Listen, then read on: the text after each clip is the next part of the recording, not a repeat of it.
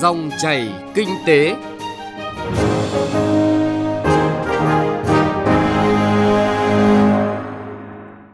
Cảm ơn quý vị và các bạn đã đón nghe dòng chảy kinh tế hôm nay, thứ sáu ngày 12 tháng 7 năm 2019.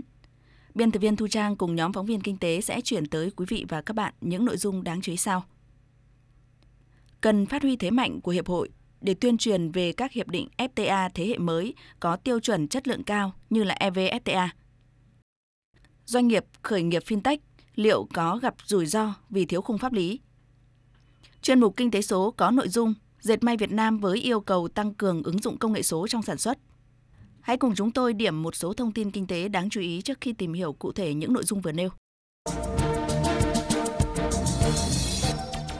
Đến hết tháng 6 vừa qua, Tập đoàn Dầu khí Quốc gia Việt Nam đã nộp ngân sách nhà nước 53.500 tỷ đồng, vượt 16% so với kế hoạch 6 tháng và bằng 61% kế hoạch năm. Có được kết quả này, 6 tháng qua, sản xuất điện toàn ngành đạt 11 tỷ 520 triệu kWh, vượt 2,2% kế hoạch, sản xuất đạm đạt gần 706.000 tấn, vượt 11,2% kế hoạch và sản xuất xăng dầu đạt 5 triệu 660.000 tấn, vượt 0,9% kế hoạch. Theo Tổng cục Hải quan, trong tháng 6, tổng trị giá xuất nhập khẩu hàng hóa của cả nước ước đạt 42 tỷ 800 triệu đô la Mỹ, giảm 5,1% so với tháng trước. Trong đó, trị giá xuất khẩu ước đạt 21 tỷ 600 triệu đô la, giảm 1,4% và trị giá nhập khẩu ước đạt 21 tỷ 200 triệu đô la, giảm 8,6%. Cán cân thương mại hàng hóa tháng 6 đạt 400 triệu đô la Mỹ. Bộ Kế hoạch và Đầu tư mới công bố sách trắng doanh nghiệp Việt Nam 2019. Đến ngày 31 tháng 12 năm 2018, cả nước có gần 715.000 doanh nghiệp hoạt động bình thường. 3 năm qua, mỗi năm cả nước có thêm 10.000 doanh nghiệp thành lập mới, cao nhất từ trước đến nay và tăng đều hàng năm. So với cùng kỳ năm ngoái, số lượng doanh nghiệp bị Cục Thuế Thành phố Hồ Chí Minh tổ chức kiểm tra thanh tra trong 6 tháng đầu năm nay nhiều hơn, nhưng mức xử phạt và truy thu lại giảm đáng kể. Cụ thể, Thực hiện kế hoạch thanh tra kiểm tra đề ra từ đầu năm, tính đến hết tháng 6, Cục Thuế Thành phố Hồ Chí Minh đã tiến hành thanh tra kiểm tra 10.344 doanh nghiệp, tăng gần 2,7% so với nửa đầu năm ngoái, nhưng số thuế truy thu và phạt giảm 28,5%, đạt khoảng 1.583 tỷ đồng. Theo đại diện Kiểm toán Nhà nước, đến ngày 30 tháng 6 năm nay, Kiểm toán Nhà nước đã triển khai 126 cuộc kiểm toán theo kế hoạch, tổng hợp kết quả xử lý tài chính là hơn 37.500 tỷ đồng. Trong đó thu về ngân sách nhà nước hơn 9.000 tỷ đồng, giảm chi ngân sách nhà nước hơn 10.000 tỷ đồng, kiến nghị xử lý khác hơn 18.400 tỷ đồng. Qua kiểm toán, Kiểm toán Nhà nước đã kiến nghị sửa đổi, thay thế nhiều văn bản pháp luật nhằm bịt lỗ hổng về cơ chế, tổ chức thực hiện quy định của nhà nước tránh thất thoát, lãng phí, kiến nghị xử lý trách nhiệm theo quy định của pháp luật đối với hàng chục tập thể và cá nhân. Một số cuộc kiểm toán có kết quả nổi bật như chuyên đề việc quản lý và sử dụng đất trong và sau khi cổ phần hóa doanh nghiệp nhà nước giai đoạn 2011-2017, Ngân hàng Phát triển Việt Nam, Tổng công ty Công nghiệp xi măng Việt Nam, nhiều kiến nghị quan trọng nhằm chấn chỉnh những thiếu sót bất cập đối với việc thực hiện cơ chế tự chủ trong các trường đại học công lập, thực hiện hợp đồng BT, BOT, quản lý thuế xuất nhập khẩu, công tác quản lý tài nguyên khoáng sản. Thưa quý vị và các bạn, Hiệp định Thương mại Tự do EVFTA và Hiệp định Bảo hộ Đầu tư EVIPA được hai chính phủ Việt Nam và Liên minh châu Âu EU ký kết ngày 30 tháng 6 vừa qua là các hiệp định thương mại thế hệ mới có tiêu chuẩn chất lượng cao với các cam kết chặt chẽ. Theo các chuyên gia kinh tế, cùng với cơ hội mở ra thì thách thức cho doanh nghiệp và người dân là rất lớn. Do vậy, vai trò của các hiệp hội doanh nghiệp, ngành hàng trong việc thông tin về các nội dung của hiệp định là vô cùng quan trọng. Phóng viên Đài Tiếng Nói Việt Nam thông tin chi tiết nội dung này. Không chỉ cung cấp thông tin, hiệp hội doanh nghiệp, các tổ chức hiệp hội ngành nghề có vai trò đặc biệt quan trọng trong việc bảo vệ quyền lợi của doanh nghiệp hội viên của mình khi có các vụ kiện tụng, tranh chấp thương mại ngoài phạm vi lãnh thổ. Đó là nhận định của các chuyên gia kinh tế khi đưa ra các giải pháp nhằm giảm rủi ro hội nhập – đánh giá cao tầm quan trọng của các hiệp hội ngành hàng của Việt Nam như Hiệp hội Thủy sản Việt Nam và SEP hay một số hiệp hội thời gian qua đã tích cực bảo vệ ngành nghề của mình trong các vụ kiện chống bán phá giá. Song chuyên gia kinh tế, tiến sĩ Nguyễn Đình Cung vẫn cho rằng hoạt động của hiệp hội của ta còn quá yếu. Doanh nghiệp nhỏ nếu như mà đứng một mình thì không đủ năng lực và cũng không thể đứng được. Và như thế thì hiệp hội các doanh nghiệp phải đứng lên nhưng hiệp hội của ta quá yếu quá yếu. Tôi cho rằng những hiệp hội như là hội doanh nghiệp trẻ này, từ bắc chí nam này, hiệp hội doanh nghiệp nhỏ vừa này, phải đông lòng lại với nhau. Và phải có những bộ phận phân tích, đánh giá mạnh mẽ hơn được. cái hội này họ có thể không mạnh, nhưng họ có thể kết hợp với những chuyên gia tư vấn, những tổ chức nghiên cứu hãy sẵn sàng hợp tác. Đồng quan điểm này, chuyên gia kinh tế, tiến sĩ Võ Trí Thành cũng đặc biệt lưu ý tới vai trò của Hiệp hội Doanh nghiệp trong chủ động cung cấp thông tin về các tác động từ các FTA tới lĩnh vực ngành hàng của mình, cũng như là tư vấn, hỗ trợ pháp lý khi doanh nghiệp cần đến, nhất là doanh nghiệp nhỏ và vừa có tiềm lực hạn chế. Ờ, doanh nghiệp Việt thì cái cách chơi cho nghiêm túc theo pháp lý là còn nhiều, Thế nhưng mà đại đa số nếu họ muốn chơi thực sự nghiêm túc gắn với pháp lý để đảm bảo đúng cái tuân thủ, cam kết, biết bảo vệ mình khi có tranh chấp. Thì doanh nghiệp Việt, kể cả khi họ đã có hiểu biết rồi, thì họ vẫn có thể chưa có khả năng thực hiện được cái điều đó một cách hiệu quả. Vì cái chi phí là rất cao. Đối với các doanh nghiệp to, doanh nghiệp lớn, có thể họ làm được. Họ có phòng pháp lý, họ có luật sư. Doanh nghiệp vừa và nhỏ thì họ không thể có được cái điều ấy. Cho nên một lần nữa và cái điểm này đây là cái điểm rất mấu chốt đối với các hiệp định evfta hay là cptpp chẳng hạn. Đó là nhà nước các hiệp hội phải hỗ trợ pháp lý cho họ. Thì rõ ràng là cái năng lực hiệp hội của Việt Nam nó chưa đạt được cái, cái điểm ấy. Rõ ràng cái sự quan tâm của chính phủ đối với cái công tác này vẫn còn chưa đầy đủ. Thì tôi nghĩ rằng là chính phủ có cái cách thức mới để mà cái hỗ trợ của chính phủ nó vừa đảm bảo cạnh tranh, vừa tuân thủ đúng cam kết mà lại hỗ trợ tốt nhất cho doanh nghiệp, đặc biệt là khu vực doanh nghiệp vừa và nhỏ. Theo tiến sĩ Vũ Tiến Lộc, Chủ tịch Phòng Thương mại và Công nghiệp Việt Nam VCCI, VCCI có cả trung tâm WTO và hội nhập để cung cấp thông tin về các hiệp định thương mại tới cộng đồng doanh nghiệp.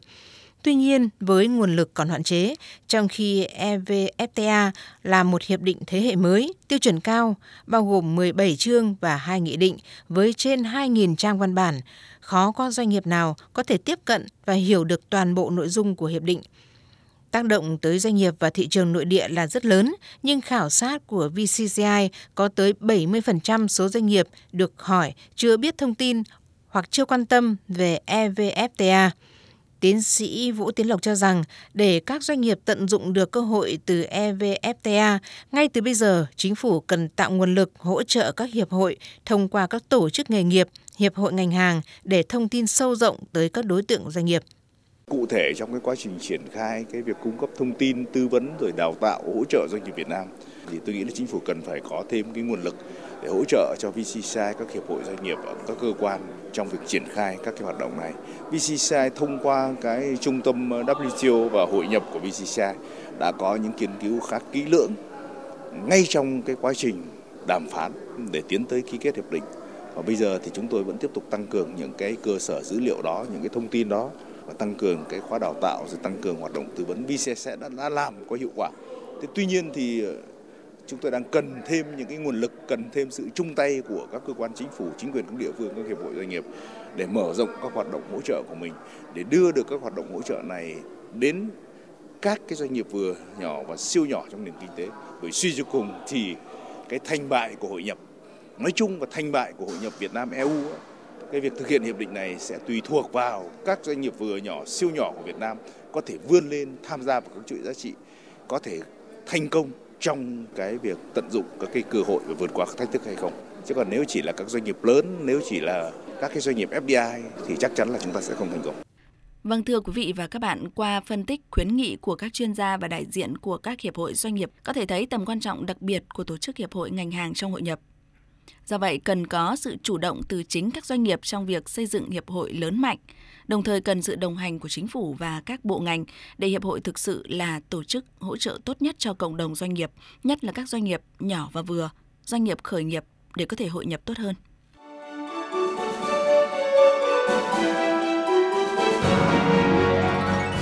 Dòng chảy kinh tế, dòng chảy cuộc sống.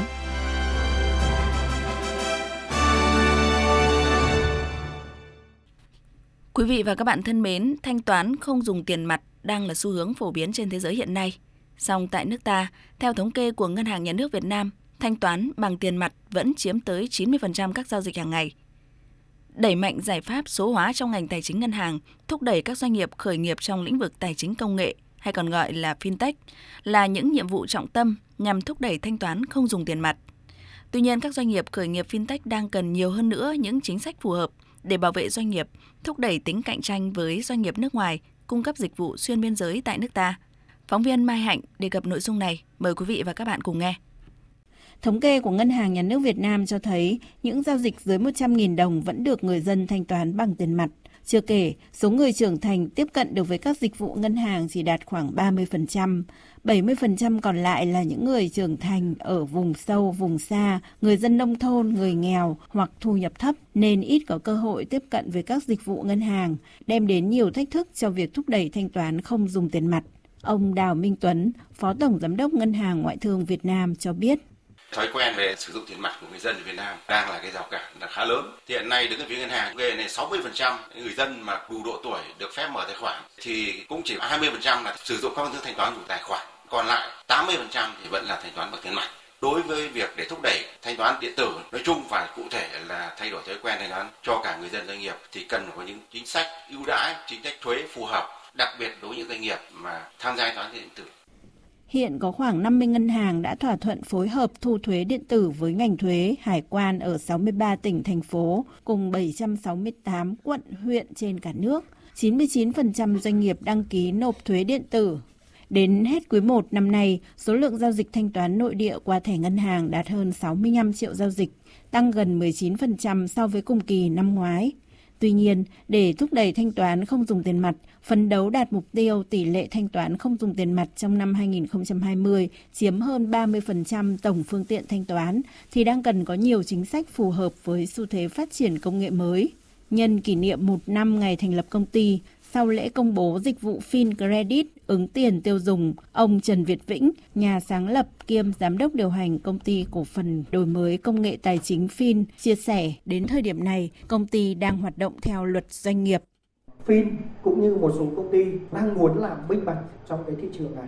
Chúng tôi hoạt động đến bây giờ là hơn một năm cùng với cả một số đơn vị khác thì chúng tôi luôn mong mỏi là các cơ quan quản lý sẽ sớm có được các cái khuôn khổ, các cái văn bản, các cái hành lang pháp lý để cho chúng tôi hoạt động trong một sự giám sát dưới một cái khuôn khổ của pháp luật và được sự bảo vệ của cho chính doanh nghiệp chúng tôi, cho chính khách hàng, những người dùng trên hệ thống của Fin. Trong trường hợp rủi ro nếu có xảy ra thì uh, trước tiên Fin là một doanh nghiệp hoạt động theo luật doanh nghiệp. Khi chúng tôi cung cấp dịch vụ cho khách hàng, chúng tôi có các cái bản cam kết và các cái bản điều khoản sử dụng dịch vụ Ông Phạm Tiến Dũng, vụ trưởng vụ thanh toán Ngân hàng Nhà nước Việt Nam nhấn mạnh. Chúng ta cứ nói là ứng dụng công nghệ mới nhưng mà công nghệ mới lỗi cái gì chúng ta không cho làm, chúng ta nói thiếu pháp lý hay không pháp lý. Đấy thì xem bóc chính là cái gì? Chính là cái cách ứng xử của một cơ quan nhà nước đối với những cái công nghệ mới. Không có cái đấy chúng ta không thể ứng xử với cái mới được vì pháp lý của chúng ta từ trước đến giờ là pháp lý đi sau. Mà chúng ta không có cái gì ứng xử cho mới cả thì chúng ta làm sao làm được? Hơn ai hết thì tôi nghĩ rằng là cần có sự công bằng cho các doanh nghiệp Việt Nam và các doanh nghiệp nước ngoài cung cấp xuyên biên giới khi cùng kinh doanh một cái loại dịch vụ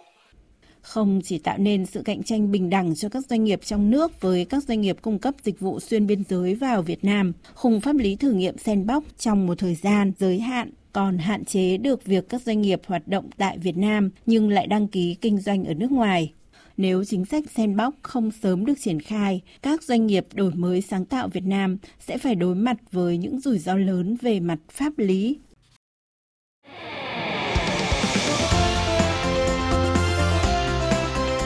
Kinh tế số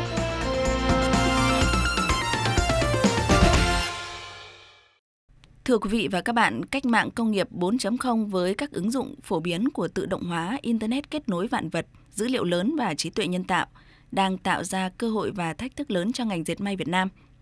Với việc áp dụng tự động hóa, giảm số lao động trực tiếp, liên kết dữ liệu giữa các thiết bị sản xuất, ngành dệt may sẽ có cơ hội sản xuất xanh, sạch, tiết kiệm các nguồn lực tự nhiên, giảm thiểu tồn kho. Tuy nhiên, cách mạng công nghiệp 4.0 cũng đặt ra thách thức cho ngành dệt may. Trong chuyên mục Kinh tế số tuần này, phóng viên Bá Toàn chuyển tới quý vị và các bạn nội dung những cơ hội và thách thức cho ngành dệt may trong cách mạng công nghiệp 4.0. Mời quý vị và các bạn cùng nghe. Với việc áp dụng tự động hóa, giảm số lượng lao động trực tiếp, liên kết dữ liệu giữa các thiết bị sản xuất, ngành dệt may sẽ có cơ hội sản xuất xanh, sạch, tiết kiệm các nguồn lực tự nhiên, giảm thiểu tồn kho. Việc áp dụng công nghệ in 3D, cho phép tạo ra các sản phẩm phù hợp với từng khách hàng sử dụng, thỏa mãn tối đa nhu cầu với người dùng, giảm lãng phí cho nhà sản xuất.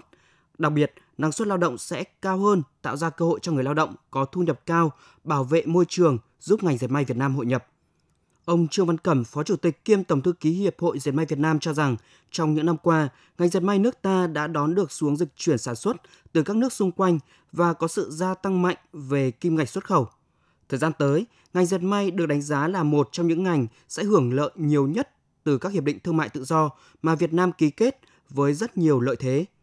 Tuy nhiên, hiện nay, tăng trưởng xuất khẩu dệt may vẫn dựa vào sản xuất gia công và nhân công giá rẻ. Bên cạnh đó, một yếu tố quan trọng là việc áp dụng khoa học công nghệ trong ngành dệt may còn hạn chế. Ông Trương Văn Cầm cho biết. Hiện nay thì người ta nói rất nhiều đến ứng dụng của cách mạng công nghiệp 4.0 vào ngành dệt may và chúng tôi cho rằng trong khoảng 10 đến 15 năm tới thì ngành dệt may Việt Nam vẫn sẽ phát triển và dựa vào cái nền tảng mà hiện nay chúng ta cũng đang có chúng ta phải sử dụng hết những cái gì chúng ta đã đầu tư với nguồn nhân lực chúng ta đang có và đồng thời bên cạnh đó thì chúng ta phải tập trung vào nghiên cứu những cái khâu nào có thể ứng dụng được công nghệ à, 4.0 để thay thế những cái khâu lao động nhàm chán lặp đi lặp lại hoặc là những cái khâu mà độc hại và những khâu mà cần độ chính xác cao. Cách mạng công nghiệp 4.0 với trình độ công nghệ tự động hóa cao, sử dụng robot trong sản xuất đang được ứng dụng. Trong đó các khâu trong sản xuất lưu thông cũng được liên kết với nhau nhờ Internet nên chi phí quản lý, thiết kế giảm đáng kể. Trong bối cảnh công nghệ phát triển như hiện nay, cần phải có công nghệ mới hỗ trợ để tăng khả năng cạnh tranh cho các doanh nghiệp. Theo các chuyên gia, công nghệ số và tự động hóa đang thay đổi, tác động trực tiếp và nhanh chóng lên một số ngành sản xuất, trong đó có ngành dệt may. Bà Nguyễn Hồng Thanh, Chủ tịch Câu lạc bộ Doanh nhân Kinh tế số, Hội Truyền thông số Việt Nam cho rằng bản thân doanh nghiệp phải chủ động tìm kiếm và áp dụng công nghệ mới. Nếu doanh nghiệp không chuyển đổi tư duy thì cho dù được chính phủ hỗ trợ cũng sẽ rất khó thành công trong hợp tác với đối tác nước ngoài. Bản thân với ngành dệt may của Việt Nam từ xưa thì cũng đã nổi tiếng rồi. Nhưng mà đến nay hội nhập quốc tế thì chúng ta phải định hình lại theo thời kinh tế số, theo một chuẩn để ờ, quốc tế chấp nhận ta một cách nhanh nhất. Nếu như không thay đổi tư duy thì lúc đấy không thể nào bắt kịp được hội nhập của quốc tế. Mặc dù có thể sản xuất rất tốt, tại vì rất nhiều cái tập đoàn, hàng tốt giá rẻ không bán được. Đấy là lý do chúng ta chưa áp dụng công nghệ mới vào. Đương nhiên chính phủ là chỉ đạo, hướng dẫn chúng ta nhưng chúng ta có tự mình đi tìm đến những cái đó hay không nhất là được đào tạo chuyên nghiệp thì tôi chăn trở nhất là cái đào tạo của chúng ta bây giờ. Nếu như chúng ta có lợi thế hội nhập mà chúng ta không thực hiện tốt thì tất cả những đơn hàng sẽ được yêu cầu trả lại và khi đã trả lại không còn ở giá đô nữa, sẽ còn ở giá rất thấp. Theo ông Bắc Chun Ho, đại diện Viện Công nghệ Công nghiệp Hàn Quốc, ngành dệt may Việt Nam có tốc độ phát triển rất nhanh, do vậy cần tập trung đầu tư ứng dụng công nghệ cao. Hàn Quốc với hệ thống viện nghiên cứu kỹ thuật công nghệ lâu năm có thể hỗ trợ Việt Nam trong lĩnh vực này. 어, 한국과 베트남은 지난 7년 동안 어, 한국의 전문가들이 베트남 생산 현장에 어, 직접 방문해서 Chúng tôi đã có các chuyên gia của Hàn Quốc trực tiếp đến Việt Nam nghiên cứu, tìm hiểu thực trạng công nghệ kỹ thuật của Việt Nam và chúng tôi đã có rất nhiều hỗ trợ cho doanh nghiệp Việt Nam trong thời gian vừa rồi. Với ngành dệt may, chúng tôi đã áp dụng công nghệ mới trong quá trình nhuộm, không có nước thải gây độc hại cho môi trường. Hiện tại ở Hàn Quốc đã nghiên cứu và phát triển thành công công nghệ này nhưng là giai đoạn đầu tiên, chưa có nhiều sản phẩm. Vấn đề ở đây không phải là do chính sách của chính phủ mà quan trọng là doanh nghiệp có muốn đầu tư để cải thiện nâng cao năng suất. Trước xu thế phát triển của cách mạng công nghiệp 4.0 với trình độ tự động hóa, robot hóa cao, cùng với việc Internet kết nối vạn vật được áp dụng trong quá trình sản xuất, cơ hội của cuộc cách mạng công nghiệp 4.0 đem lại cho ngành dệt may Việt Nam là rất rõ rệt. Tuy nhiên, đầu tư công nghệ theo hướng 4.0 đòi hỏi chi phí đầu tư cao và đây là một trong những khó khăn lớn với các doanh nghiệp nước ta, vốn chủ yếu là doanh nghiệp nhỏ và vừa, tiềm lực kinh tế thấp. Chuyên mục Kinh tế số với nội dung chủ đề là Diệt may Việt Nam với yêu cầu tăng cường ứng dụng công nghệ số trong sản xuất đã kết thúc dòng chảy kinh tế hôm nay. Chương trình do biên tập viên Thu Trang cùng nhóm phóng viên kinh tế phối hợp thực hiện.